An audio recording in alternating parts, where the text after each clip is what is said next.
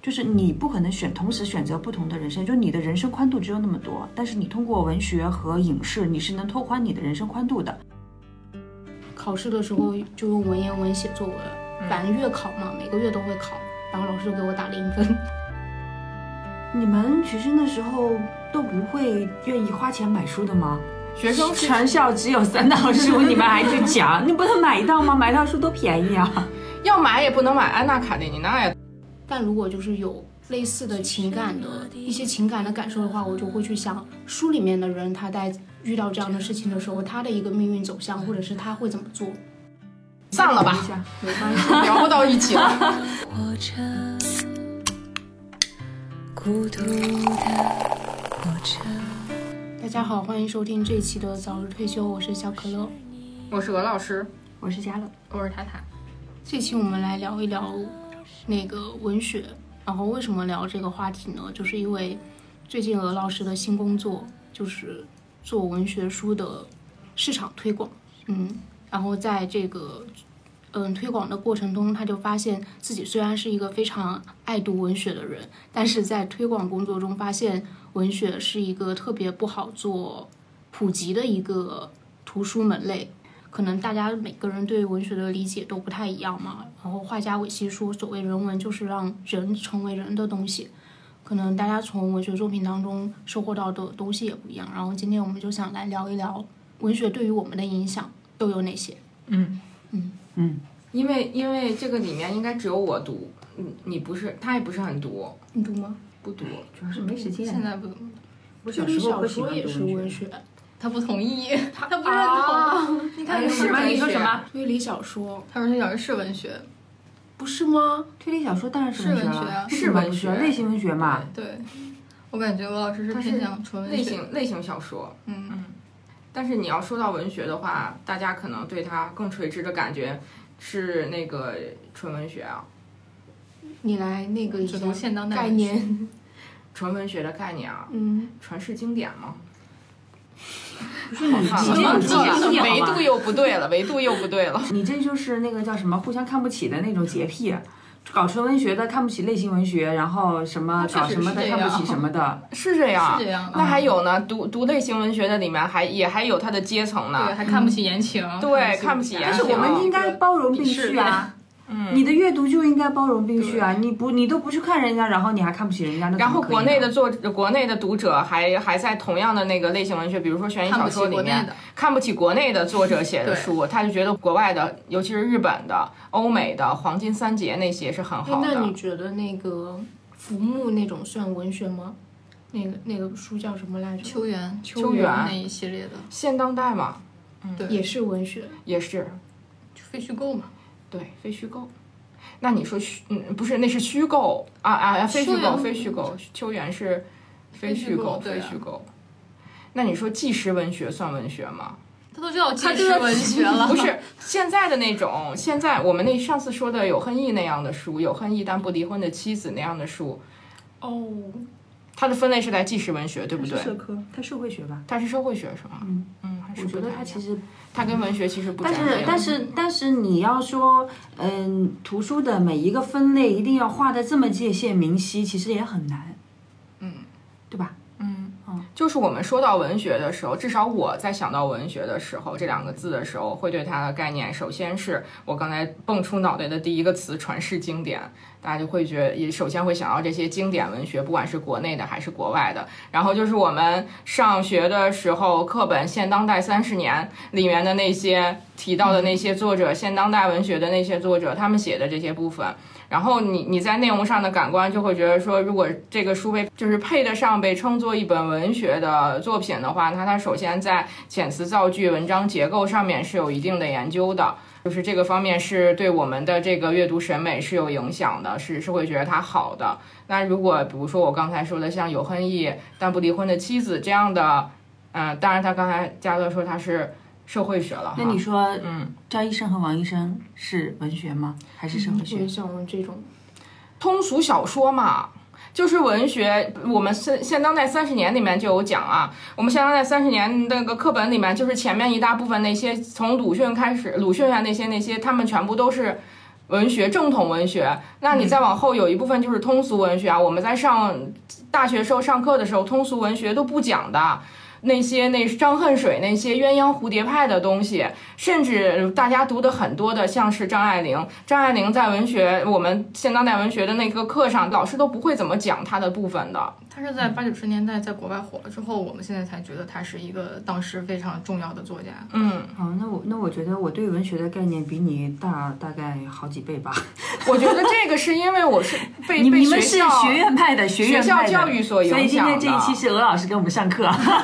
文学课。而且我们当时上那个外国文学课的时候，我们上了两年外国文学课。第一年的那个老师一直在讲的那个部分是那个古希腊罗马的部分，就一直在讲神话的部分，讲了一个学期。呃，然后第二年那个老师是讲俄罗斯文学，讲了一个学期。就是这些老师都有他自己特别侧重和喜欢的部分，他一直黑那个地方很讲。然后那本书后面其他的部分我们都没有看过。那 就是你的老师可能在比如说研究的时候，他研究的是这个方向，嗯所以他就只会讲这个方向。对，他就一直在讲这个部分。然后我其实挺想听一听那个其他，比如说我们以以前小时候看的那个什么《简爱》呀、《呼啸山庄》呀、茶花女》嗯这啊个那部分些是老东师西。说你们自习一下吧。对这个部分，老师说不讲。 这不也是经典吗？对啊，这也这是老经典，但但它它是你通要俗一一点个了。一一个专业，你要往下细分的话，是可以划得很细很细的，对吧？然后你嗯对可能你那个老师是专门研究这个细分领域方向的，嗯他可能就只讲这个领域。大学里面是很正常的。对，然后那个那年考试的时候，讲俄罗斯文学那年考试的时候，就是一个开卷考试题，让我们把那个《安娜·卡列尼娜》看一遍，然后每个人写一篇那个评论的文章嘛。然后当时学校的那个图书馆里面只有三套《安娜·卡列尼娜》，然后我就让我们同学大早上起来一男生，然后他每天起特早就给我占了一本。一套，然后就放到了那个一个奇怪的不在那个位置，然后我还去拿。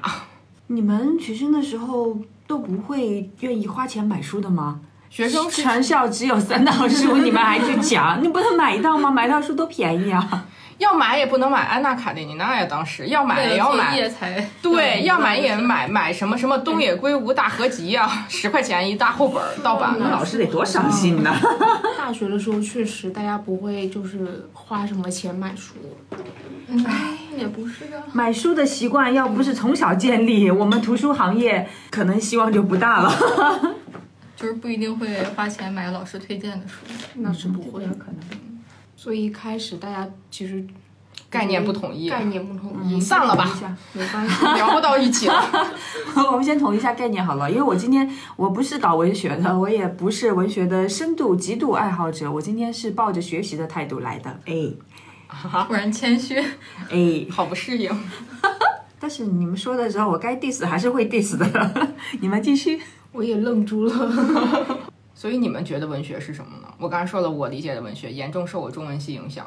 嗯我可能就是受，就是平时不会说特地去看经典。我可能小时候老师会说你要去看经典，但有自己选书的那个选书的权利之后，我一般就是市场上有什么我最近看到的想看的书就会买来读一读。所以我可能对文学的理解，就是我觉得那些就是现在正在市场上卖的那些文学书，也是在我的涉猎范围之内的，不会觉得他们就不是文学了。比如说什么各种类型的小说呀，或者是各种类型的虚构、非虚构、虚构的作品啊，对我来说都算是文学，作为一个读者的角度来讲，你的文学概念是很宽泛的。对，嗯很宽泛的。 我的概念也很也很大。那你们三个都很宽我泛觉得。只要是讲故事的，不管它是自己的真实故事还是虚构的故事，就都算文学。嗯，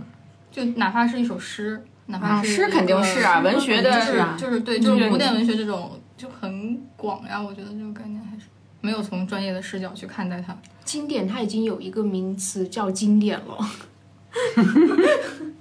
我就觉得一部分从横向切分和从纵向切分都是可以的。嗯。聊完了，讲完了。但其实就是说到文学，其实文学还有一个就是刚刚塔塔说的，就是故事。嗯就是说到文学，就会想到故事，包括我们去阅读文学作品的时候，特别是那些非虚构的作品的时候，我们想能在看的时候，它的故事线也是特别重要的。嗯就是除了它可能你这个分的也不对呀、那你散文呢？散文算不算文学？嗯算呀，算对呀、散文没有故事啊，没有情节啊。也不一定或者算是没情有节它不情节它不不突出，不突出。嗯，啊，所以你这分类也不也对。是， 也不是一个很准确的分类。我们今天是是那个开卷 开卷一定要开卷工作讨论 一定要给吗？文学下一个定义，我们最后。对呀、朱自对，清我其实没有想到背影哎，就是我没有背想影背影是有情节怎么的，不算但是它它情情节它但但是它散文情呀，他也是它情节不突出，啊嗯啊对，他是散散文文情节会弱一些。嗯，那我也很喜欢李娟，她她就是她的散文其实也是像故事，那嗯那种余秋雨啊、刘子超那种也是文学。旅行文学嘛。嗯，嗯，刘你就说李，那就和你那又和你刚才说的对不上了。对啊，罗老师已经崩溃 了。没有我，没嗯有，就是说你文学这个是个大框，然后你你往下细分是可以分分到一级。好多好多的哎呀，我们分类就是一级分类、二级分类、三级分类，还可以往下细分呢，对吧？嗯嗯，然后我们今天说的是个最大的、嗯， 最宽泛的一个最分宽类。嗯泛的。对，但是大家真的很鄙鄙视那个通俗文学。嗯，我上学四年，没有一个老师讲过 通俗文学，不管是国内的还是国外的，不管它是经典还不是经典，都没有人讲过。而且而且那些文学史会有习惯，就是很多就把张爱玲放在最后，对对，就在然后到最后前面还要提一句，张爱玲她的名气怎么怎么样大，但是她要把它放在最后，因为她比较特别，怎么怎么样，一定要说一句她比较特别。嗯，就是其实大家在正统的这个派系里面，它是无法分类的。就是没有把它归进去的。对，嗯，而且他就会跟那些人一起合到最后一小章里面，在课本里面对，其实鸳鸯蝴蝶派也挺受鄙视的，很受鄙视啊， 什么周寿娟、张恨水那些。但其实就是大众来说，这些书其实是大家读文学的一个门槛嘛，就这些书谁都能读，然后阅读范围很广，嗯阅读人群很广，因为他就是写了一个很好的故事。嗯我觉得就是没有什么阅读的门槛。嗯，就是有，因为也有一些文学很通俗的，就是或者说它文字很朴实，它也没有说那种很华丽的用一些很华丽的词，嗯，所以大家就只要 能认这个字就能读，就能读得懂，有的也是，就不像说你可能读一些更社科或者更专业向的书，门槛儿比较高吧。武侠小说算不算？嗯，算呀，算啊，嗯肯定算啊。那不是更通俗的一类？对啊。嗯但如果这样说来，大家其实没有鄙视武侠小说，只是我们现在看没有鄙视武侠之小前还是说，很鄙视的吧？武侠小说刚出现的时候是嗯，就在我们小时候，武侠小说还是被归类归为那个不正经阅读的那一小入孩流的，对小孩儿还是不要看了，是吧？嗯嗯嗯，而且好多的那个武侠小说的作家，他都是写正统文学，自己觉得写不下去或者不受大家欢迎了，然后转向了写武侠小说，有反而吗写火了，你是说金庸吗？并没有点名的 意思。就有好多，你像他不是做记者吗？古龙最早也不是写武侠的，他也是写别的，然后后来就是发现这个那个门武类侠小阅说读的对人对，很发现这多个火起来了，然后就嗯开始来写，然后写火了。武侠小说，我觉得就是，哎呀，用那个流行的词儿来说，就是元宇宙嘛，嗯嗯，架构了一个元宇宙的世界，对吧？嗯，想象，然后你的这个现实生活当中没有办法去实现的那些东西，就，哎，我觉得小说很多时候不都是这样吗？嗯，编到你的故事里面去。就你们在读文学的时候，是带着这种嗯、呃细分的目的性去读的吗？因为当然我不对于是我来说，文学这个东西就是我实在是有空的时候才会去读。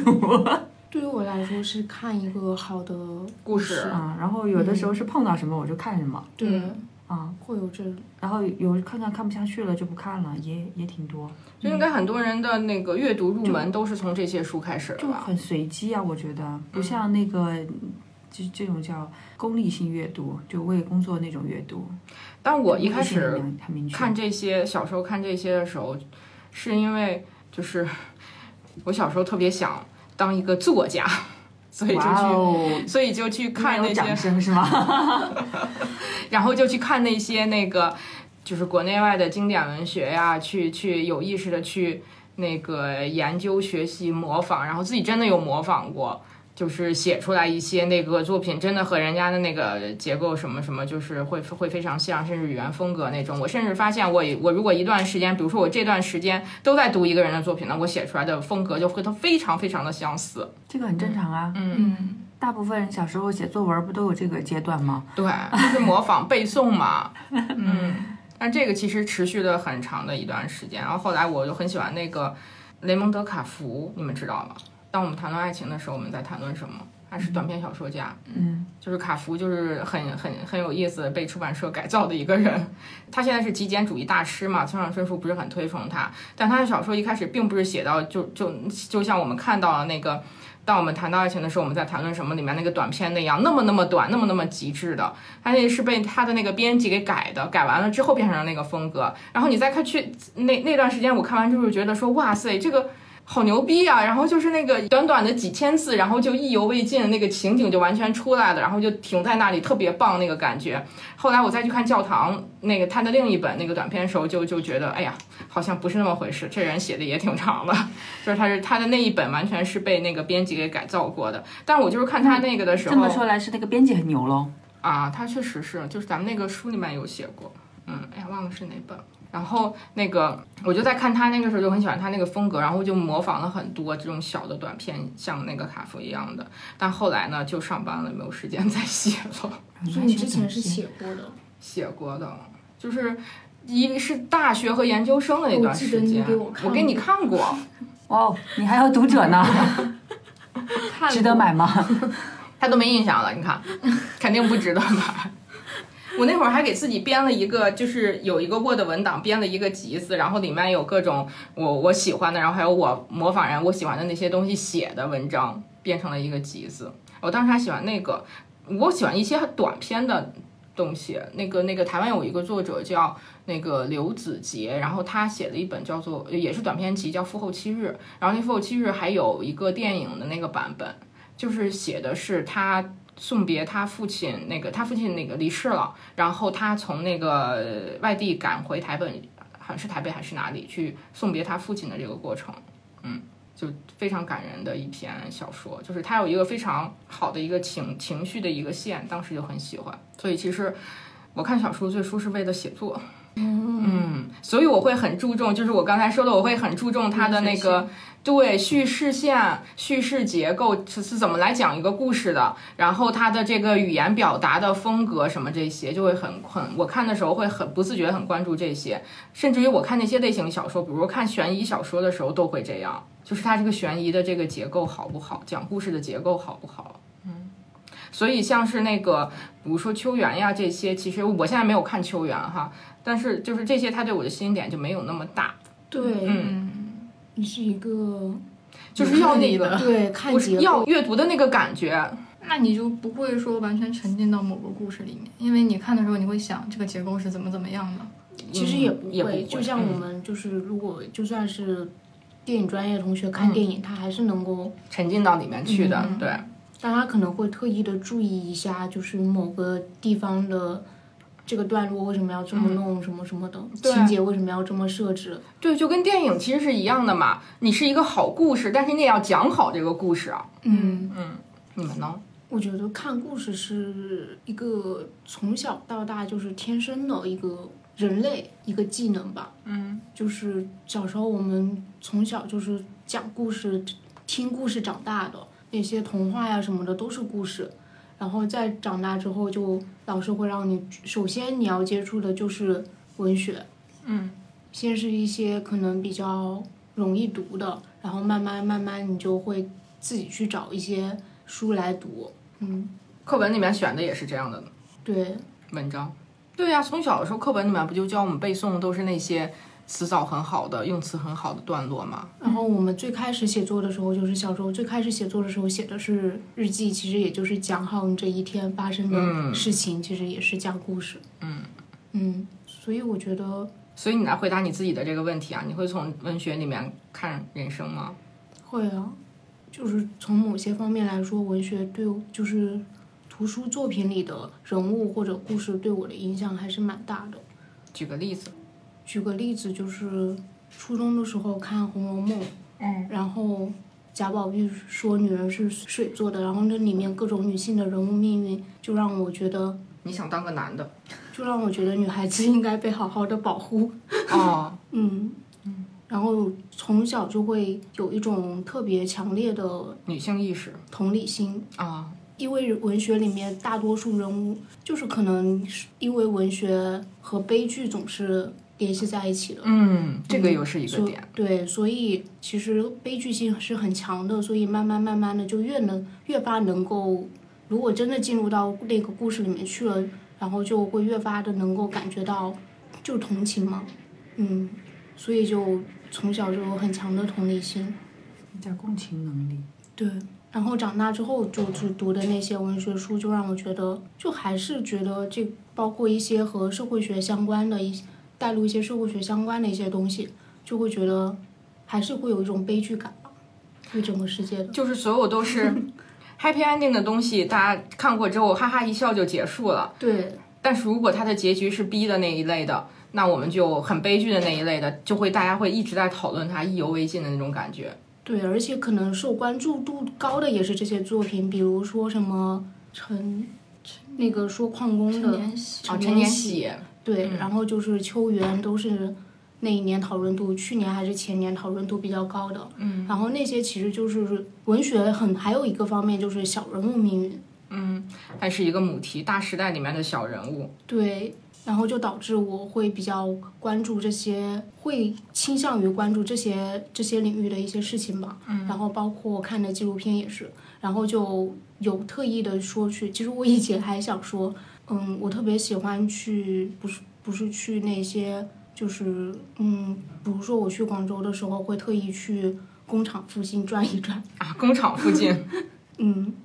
就是会想说去走进那个地方。看看那些平凡人在干看什么。看那些文学故事里面的人物，他们生活的地方。所以其实我觉得文这类文学对我的影响是很大的。嗯然后文学包括对我的情感的一个刺激的方面也是很大的，比如比如就是我说的同理心啊。啊，然后我自己如果有发生，但其实很少了，就是就那些事事情都没有，还没有发生在我自己身上。但如果就是有类似的情感的一些情感的感受的话，我就会去想书里面的人他在遇到这样的事情的时候，他的一个命运走向，或者是他会怎么做。嗯嗯，其实这就是后来我最近几年觉得为什么经管书那么的好了，相对于文学对于人生的指导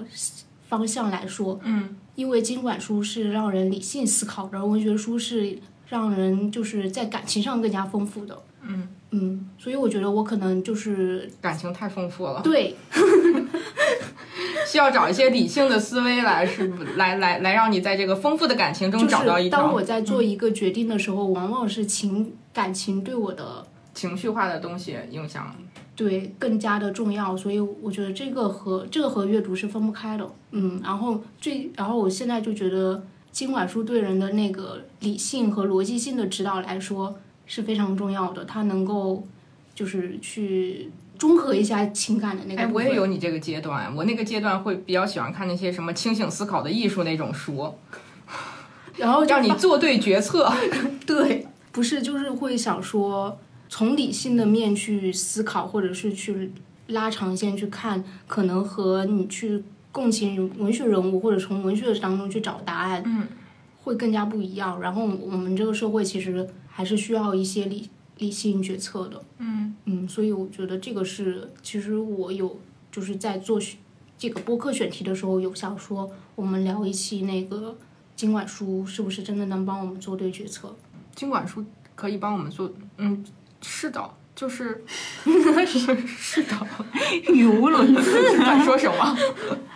不是我最开始要看这些，就是就是觉得说人生会面临很多选择嘛。那你在这个选择里面，就是要要要给要让自己选对，怎么来选对的，你是需要有一些指导性的东西的。那这是经管书提供给我们的，嗯，嗯，文学书提供不了。嗯对，这就是为什么这两年其实我读文学作品读的相对少了很多，然后经管类的东西读的多了很多，尤其是在做经管书之后，读读那个经济学的那些东西会读的很多。一开始读那个，我我刚开始一五年的时候是那个王负重老师那个纯粹经济学，嗯，然后后来是薛兆丰老师那个薛兆丰经济学讲义，我最开始读的是类似于那种，就是是只有一件，最重要的是只有一件那、啊、那最重种。要的是只有一件，其实那种其实那个那个 是偏励志了，高级鸡汤，就是是高级鸡嗯汤，我觉得是不一样的啊，就是嗯，不是文学，我我觉得文学书。呃，就怎么说呢？虚构是来源于生活的，嗯，所以我觉得文学书并不是说它一定不能帮到你做生活的选择， 能，但是我觉得也是也是能的，只是从不同的角度吧，不同的角度或者是不同不同的侧面，就是说，文学你去看的跟跟电影一样，对吧？跟影视一样，他看的是别人的生活，你自己只能经历一种人生。但是你在看文学和看看影视的这些这些虚构类的作品的时候，其实你是在经历，也也不能说经历，你就是在在呃看另外的不同的一种生活的方式。就是你不可能选同时选择不同的人生，就你的人生宽度只有那么多，但是你通过文学和影视，你是能拓宽你的人生宽度的。那你也许能看到说，当他这么做选择的时候，他他可能是经历是那样的；他在那样做选择的时候，他的他可能经历和接触到的是那样的。那我觉得这是看不同人的生活和状态，是能够帮你在梳理你自己的，呃，拓宽你自己的眼界。拓宽你自己的认知，而且好的文学作品，我觉得是能够反映，一定是能够反映那个时代的。嗯，但是它其实就像是一面镜子嘛，就是对啊你、你无法过的人生可以从里面去看，就像是我们看电影一样的那个对效果，嗯就是你在读的是一个一个你无法去过的，有点像平行宇宙的那个故事。嗯，但是那个经管的经管的那些书的话，它其实是给你一个不一样的这个，比如说人生观和价值观，是就让是你直能够接的去给你，对它直是接直它给是的直那接种嗯给你，但是文学作品它是需要你自己去体会的。嗯，那再比如说传记，哎，传记又不一样了。你说，你说传记这个东西，它算是文学吗？它大传记是一个单独的单独的的分嗯类，单独对的吧？分类，嗯，对，就是传记的话，你就是在阅读别人的它人是生。在它是在大文学下面的，哦嗯，它是在大文学下但是面的，它是一个细分的一个一个门类，它就是在属于非虚构文对，学。嗯，非虚构文学，对，它就是在阅读一阅阅读别人的人生这样的一个感觉了。就是这也是一这这个就是，我觉得这个跟文学的区别，无非就在于说这个事儿是真的发生了，你知道它是真的，然后你知道它所有的结果和过程都是真实的。那文学你知道它是虚构的，但但是本质上来讲，我觉得它俩给人的这个你能够从里面吸取到的东西其实是一样的，就都都不是对啊只给的，都是需要你自己去体会的，而且这人两生种是都是基于某个特定时代背景的。对，嗯，而且这些东西是你无法去复制的，就像是我们说那个一这本书畅销了，我下本书还这么做还能畅销吗？那不能嘛。嗯嗯，就是它这嗯你个是说无法经管去。书它也是有时代背景。但是比如说经济学原理的这些基本基它基本原理的这些东西其实啊是不一样经的济学这个学科它就是在发展的，啊，是是，就是这些东西它其实是比较那个嗯直观和具有一定的我觉得是抗周期性的普遍 性，啊普遍性。对，就是所有人他都能从这套理论当中照着做，小 可乐 但文学不可以。憋了半天憋出了三个字，对啊，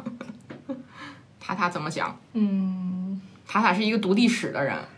跟我们对谁读的都不一。样但是，其实但其实我读历史，我觉得以史为镜了是吗？倒也不是，其实也是可以体验的。就我记得有些特别搞笑的名字，比如说什么“回到明朝当王爷”，虽然我没有读过，但是这名字我觉得跟我，比如说我读明史，然后明朝的嗯穿越？吗？ 对，但是你自己读明史的时候，你对于明朝的这个王爷的这个制度，你会有一个大概的了解。之后，你是通过基于这个一定的史实，然后你会想，那假如我回到明朝，我是个王爷，我的生活大概是什么样的？嗯，会有这种，就是反过去，我可能体验更多的是想去体验古人的生活的这种文学作品，包括读诗词、读诗经，然后读古典文学，我觉得都是。但我我倒没有说，就是文学会让我做什么决定，或者就很少有书 能让我那你的觉人得可以生嗯做决定，因为我没有觉得出就是一个决定的事情，就是有有对有错吧，就是很多个决定，就是很多个可能。我选了这个，就是因为因为它是我选择的，所以我认为它是对的，就会有这种 感觉。塔塔是那种那个 自我认知很强的人， 对，对他不需要一些外界的辅助。就是我们，我们可能需要一些书本或者是朋友的辅助，塔塔不需要。就是可能我也是做了一些在大家看来并不明智，或者说别人可能觉得这个决定是错的，但如果我认为这个决定是对的，我就不会太去考我虑就。觉得他就是对的。对，就是没有说一本书或者怎么样，我读了这个故事之后，我对我的人生改变很大。哎，那我要要采访你，为什么你这么喜欢读历史啊？就是喜欢啊。就是我借你很多那些书，其实我很多没有看过，我只哦是就是很好奇，所以我买了，但我没有没有我是没有读下去就是我是同时对历史跟地理感兴趣。我可能，比如说我出去玩儿，我会更倾向于去看一些人文的地标或者说古建筑。嗯，然后在那个地方，我站在那儿，我就会想，这个地方几百年前是一个大概的哪个朝代，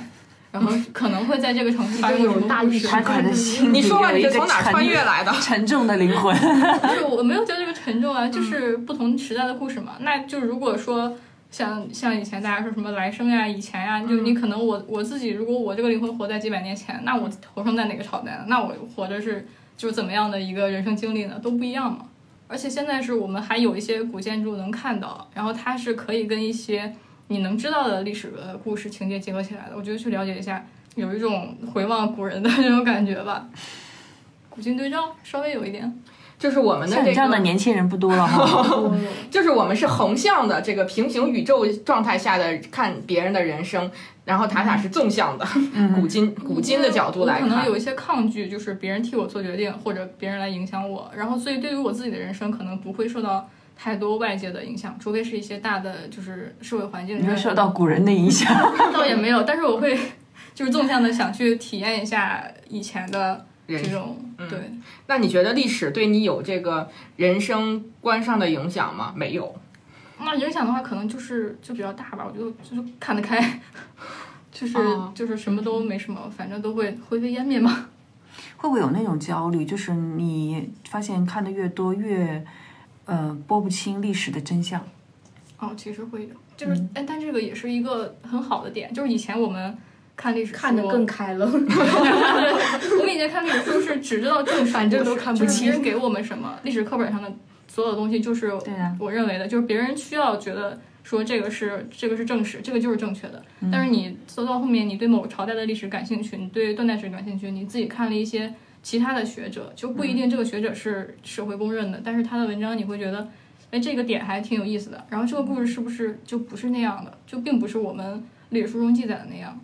因为都是承皇外寇嘛，你历史书都是胜利者来书写的，你对于对啊这个历史，现在就会会带着一丝这种，就都有一些质疑的态度去看历史吧。所以你的世界观不世世界观不会崩塌是吗？嗯，不会崩塌，因为我本来就觉得这个世界就好是嘞这样的。一个清醒的年轻人， 一个清醒而古老的年轻 人。 是的，哎，我们不是讲文学吗？对怎么对突发然一发会散儿了要到财经书，然后一会儿又去历史了呢不？是我问他那个文学对人生的影响吗？然后他问塔塔，塔塔说不读读读历史，就是就是我也会读一些古典文学啊，那你在古典文学里面，哦对它的那些描写也算是这种。哎，我我是另外一种，我就是会不知道是什么什么思维，我就是会看到一个故事的时候，我会不管它什么故事，我会去我会问为什么，就是他的人生为什么会是这样的，和他的时代背景有没有关系，他的是是不是因为受他的时代背景所导致，或者是受他的过去他的家庭所影响，我会去研究里面的这个东西。所以我读完一本书一定会去看这本书，就是如果我很喜欢这本书的话，我一定会去看这本书背后的采访也好，书评也好，各种各样的这样的东西。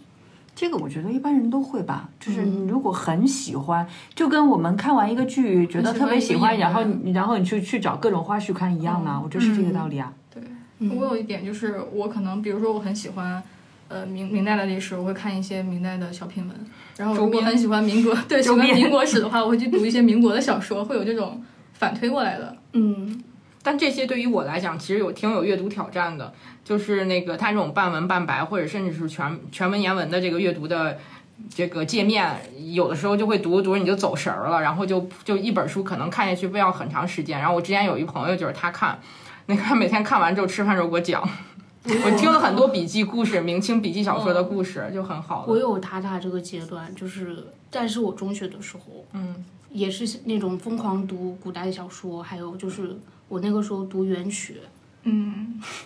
原曲还好，还好对，然后嗯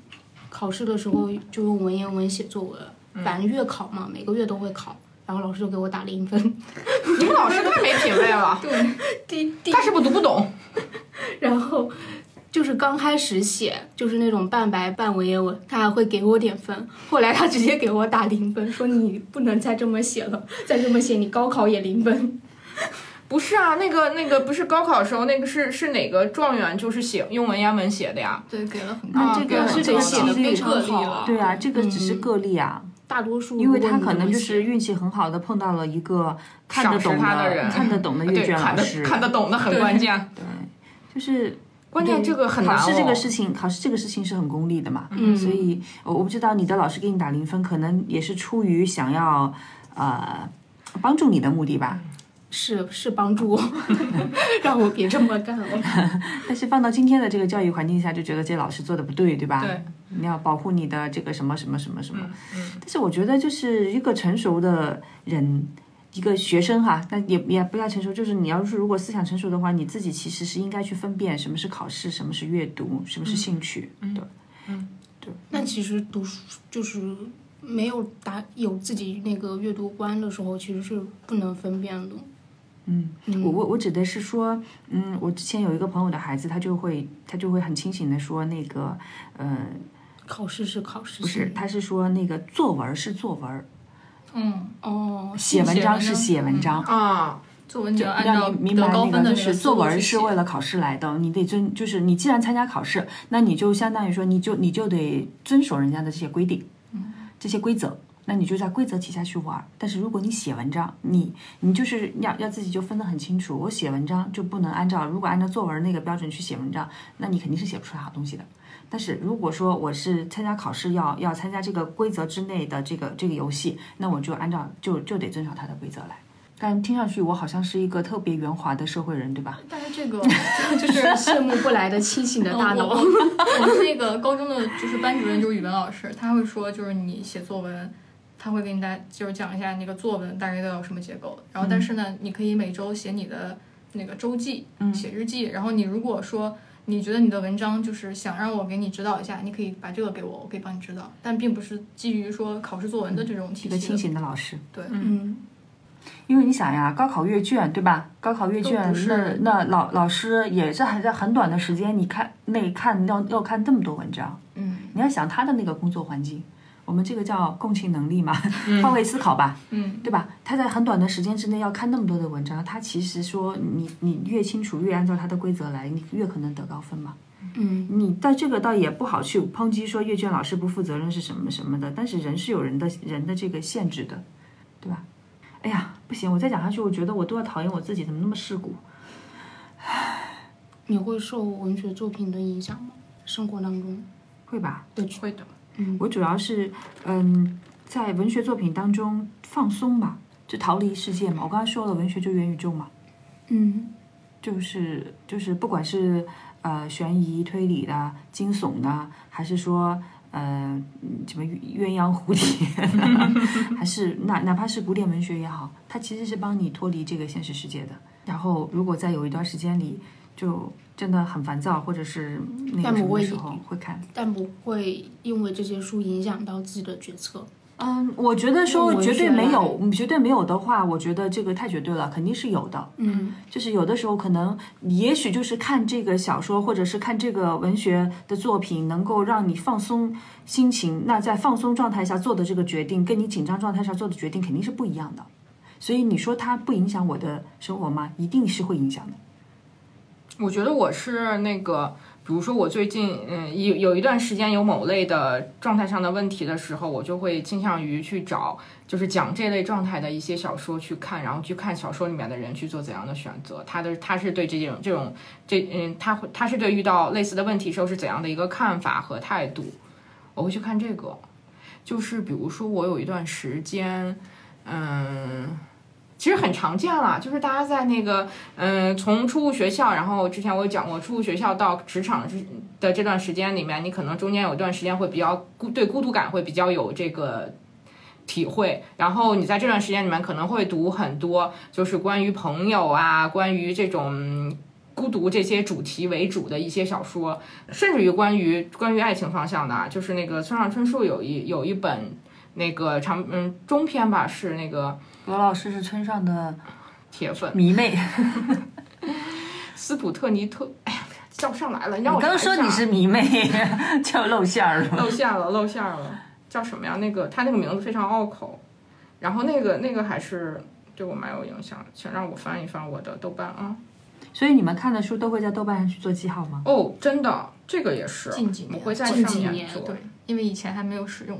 豆瓣，对，嗯那阅读不是一件我很说私人的事情吗？为什么阅完阅完了以后一定要去那里去打一下卡？给自己的一个标记，就是也提没醒我人关注豆瓣。 对对对啊呀，只是说给自己留了一 个，我可能这一年年底我回望一下，大概我今年都读了什么样的书，嗯啊，或者说你有一这本读书了，嗯到年底你今年都读了什么样的书，还需要豆瓣来帮你回忆吗？需要的呀，读完不是应该自己都不一知定道所有的吗？书都会对对呀、印你象。读完很多书，读完如之果后就都读完之后忘记没有了印象的话，就说明这个书不值得留印不象。是，的，不也是 可的，也可能跟当时的阅嗯去读状年态有读关系。秋前年吧，读秋读完秋园的后遗症就非常大嗯，emo 了好几天。啊，就是嗯哦这个对情感情绪上的影响非常大。对，嗯我这当类时书就是会读那个房思琪的时候，我大学的时候在图书馆 读完了之后，自己半夜走着就哭了，走着回去。我都现在就是我虽然买了房思琪，也买了黑箱不了，敢但是我读都不敢读，房思琪，我嗯都不敢读。就是一直都放在那小儿孩不敢读，读可。能是就是他这一类的作品对其对你的情绪上的影响实在是太大了，对。看完之后非常不开心，以及看完之后特别后怕，你知道它吧？和那种就是还不一样，就是什么。就历史的古典悲剧不太一样，嗯古典悲剧你可能就是当下感觉是个悲剧，有点难过，嗯，感叹一下 就过去了。但这种你就会觉得它，现实的因恐为怖，它离你生活嗯太太近近了了。嗯，古典悲剧吧，无非就是那种那个就看故事嘛。对，嗯吧看故事，然后他的都是一些情感上的纠葛，然后这个什么什么那个 王爷公主的这些，离我们也比较遥远， 咱也不用争夺王位，嗯，咱也不用去斗兽场上面去去跟人家比剑什么的那种，嗯，但这种就非常吓人，嗯，你就知道这个这个你在现实中所有条件都满足的情况下，这个故事就会发生在你身边，嗯，太吓人了，所以这是这有延伸出另外一个问题，在读文学作品的时候，为什么那么多人喜欢看悲剧？我本身是特别不喜欢悲剧的，我是抗拒悲剧的。我觉得生活已经够悲剧了，为什么还要去看悲剧？哎，这不就我刚才我们俩说的嘛？就是悲剧的东西，因为它有一种让人让人遗憾的这个情绪在里面。但这个悲剧其实不是说那个像现实中很惨的那种故事啊，这个悲剧其实还是不一样的。比如说我们刚嗯才说的这种遗憾的感觉，其实其实更多的是倾向于，比如说两个人没有在一起啊，或者是什么样的这种的情就是情感在上的一种遗在憾。嗯你们在你们这个专业的文学圈儿里 面，是不是有一种就是那种什么大团圆的结局，结局就被人看不起的那种感觉？不大团圆这的是一结个局深刻的作品，一定是悲剧的。主要是这个，其实是从读者的角度，就是我们俩刚才说，你如果它是一个很大团圆的结局，就像是我们看一个喜剧一样，就是你看完之后哈哈一笑，它就它就过去了。但是如果它是一个有遗憾的结局，你就会一直在回味，就是因为它有遗憾，在你身在你心里面留下的这个印象就会很深刻。你就想这俩主人公为什么没在一起？咋就没在一起呢？这么好，怎么就不能在一起呢？就很有遗憾，你就会一直琢磨这个事儿。但是那个，但是又不一样了。比如说像房思琪那样的故事呢，就是因为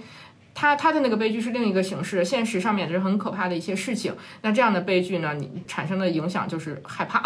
但是喜剧的内核也是悲剧啊，就并不一嗯定您这个更结高局端是了，不是，并不一定说这个结局俩人没在一起就是一个悲剧了。那你可能表面上看上去是一个大团圆或者怎么样，那它也是一个悲剧。你举一个例 子，我你你这样说我就想起了卓别难道林。卓别林就是以喜剧的形式演悲剧的大啊你师不会，觉得他的所有的电影都是喜剧啊？就是你就看嗯是他是喜剧演他说悲的剧那嘛种，他那种喜剧就是说还是一个深刻的喜剧，然后我在说的那种是那种肤浅的喜剧，那个就哈哈一笑了。对，嗯， 就是看一些开心的事情嘛你。就不会再去看，就是你不会，至少你不会翻回去再去看，再再去看一遍这个哈哈一笑的故事，你可能去看另一个哈哈一笑的故事了。但是悲剧我也不会再去看，我很少会重重复再看的那种。 你悲剧看完一遍特别难受，你再去看一遍吗？不是啊，就是悲剧之所以是悲剧，是因为前面有很多有甜度的东西，然后后面有遗憾，那才是悲剧嘛。那你就会看完之后悲剧，你就会翻回去看一看前面有甜甜甜度的东西，然后抚慰一下心灵。 不啊，我一般看结局是那个什么，我绝对不会再去看前面 了。结局是有多悲，前面就有多虐，不是 吗？四大名著里面只有《西游记》是大团圆是吧？是喜剧吗？我也不觉得《西游记》是喜剧啊。大团圆，大团圆结局是吗？ 嗯，这四大名著为什么是四大名著呢？高深 了。高深了，你这问题就是你像《西游记》，它有很多衍生作品嘛。那当时那些，比如说金河在写的《悟空传》，还嗯有好多衍生的作品，你会觉得，包括一些影视剧，什么《西游记后传》啊，还是什么呀，就是你其实觉得这故事没有那么哎喜剧。就是说，每一个故事、每一个小说，它都有时代性的。你不能把《西游记》什么这这四大名著，你拿到当今社会来解剖，用现在的这个社会价值观来一解剖，那这些书全都成嗯，四零四了。就是嗯你你说那孙悟空他本来就是一只非常自由的猴儿，他后来变 成了后来当官了，没有，后来变成了那个保安。对啊，安保人员。所以就是所有的作品都是有时代性的。嗯，就你说到这里的话，就是你哪怕十年前的作品，你拿到今天来看，时代变了。你你就是我们在看那个作品的时候，可能有的时候也要考虑一下当时作品写作时候的时代背景，对吧？要不然就是现在就动不动就各种挑毛病，对吧？哎，不是挑毛病吧，各种反驳的。那这么来反的话，就没有什么作品是值得这个现在看的了。我们这个问问题是问什么呢？啊，就是我们今天就相对比较发散，因为这个话题只有你是专业的， 我们都是属于那种漫无嗯怎么回事普通读者因为我们几个都是普通读者，漫无目的的这种阅读。嗯，啊是的。哎，我要讲，就是我之前有一次啊，是上次直播时候讲的那个嘛，就是我在等一个 offer 的过程中读到的那个小说。嗯嗯，那个就是一个很典型的，就是我读文学的一个一个一读故事的一个路线啊，就是我在这段时间里面遇到了什么样的问题，我就会去通过去会去读类似的这个故事，然后去看故事里面的人是怎样来对待这个问题的。那个是什么？马尔克斯的那个。嗯，没有人给他写信的上校嘛，嗯就是当时一直在等那个一个一个那个面试的电话，然后等了个把月，大概有大概有小嗯半年，快一接近于一年的这个时间，然后在等待的过程中，有一天下午就读了这本书，然后读到这个读到结尾的时候，那个上校不是说嘛，上校的老婆问他我们现在吃什么，他说吃屎， 人生就豁达了。我看到这个这本书的那个豆瓣评论里面有好多人就是被这个这个其实是马尔克斯他自己也很觉得很写的很好的一部短片，然后当时很多人也是被这个小说的结尾非常有共鸣，有很多人在写嗯在里面写什么等高考成绩啊，然后等什么四六级成绩啊，有在里面有写，就是大家都处在一个等待的状态中，然后都被最后上校这句话逗笑了。就是上校一直在等他的那个战争之后给他的抚恤金嘛，然后在这个过程中，他有什么一直斗鸡啊什么的，然后也没有找什么正经生活，一直在等人给他发钱，然后直到后来他老婆已经病得不行了，然后家里面那个唯一的斗鸡也被别人给斗死了，别被别的鸡给咬死了，然后他就是完完全失去了任何的经济来源的过程中，他老婆就。气死了，就问他说：“我们今天要吃什么？到底要吃什么？你想一想，吃什么？”然后就拽着他的领子，然后他说：“吃屎。” 就是在那一刻，他的人生就就吃屎了，豁达了，爱吃啥吃啥吧，摆烂人生。嗯，解决不了问题。解决不了问题，你就是得到一种情感的宣泄嘛。嗯，所以说是避难所。避难所，哎，对，就是避难所，这是谁说的？毛姆对吧？对，文学是人生的避难所，就是避难所。书籍，书籍，啊，书籍是人生的避难所。好好的，真的是避难所。哦我当时那个已经等等等等的我都快崩溃了，然后我看完之后那天下午心情非常好。早早下班回家，不 干了，不干了。我想说回就是刚刚那个话，就是我们对比来看，就是对比文学和经管心理来看，确实它的一个区别就是，文学是一个情绪上的一个共鸣，或者是说，然后经管和心理都是只给的那种。嗯嗯，所以读文学其实还就是需要自己悟的。对，就是不同的人从里面读出不同的世界嘛。嗯然后我想，我想说的下一个话题是，就比如说你的你的从小的那个阅读训练，哦，你的你从一开始的阅读训练是从文学文学类图书开始的吗？嗯是从课本开始的，在课本哦，我想起来了，巴塞阅读，是从《十万个为什么》和故事会开始的。我爸那会儿特别爱给我买故事会，啊，我们是小学，那就还是故事会，那是还是属于文学，童话报、故事会，啊。嗯，我觉得小朋友的那个阅读都是从这个大部分哈、大部分应该都是从这个故事，我觉得应该就是从文学开始的。嗯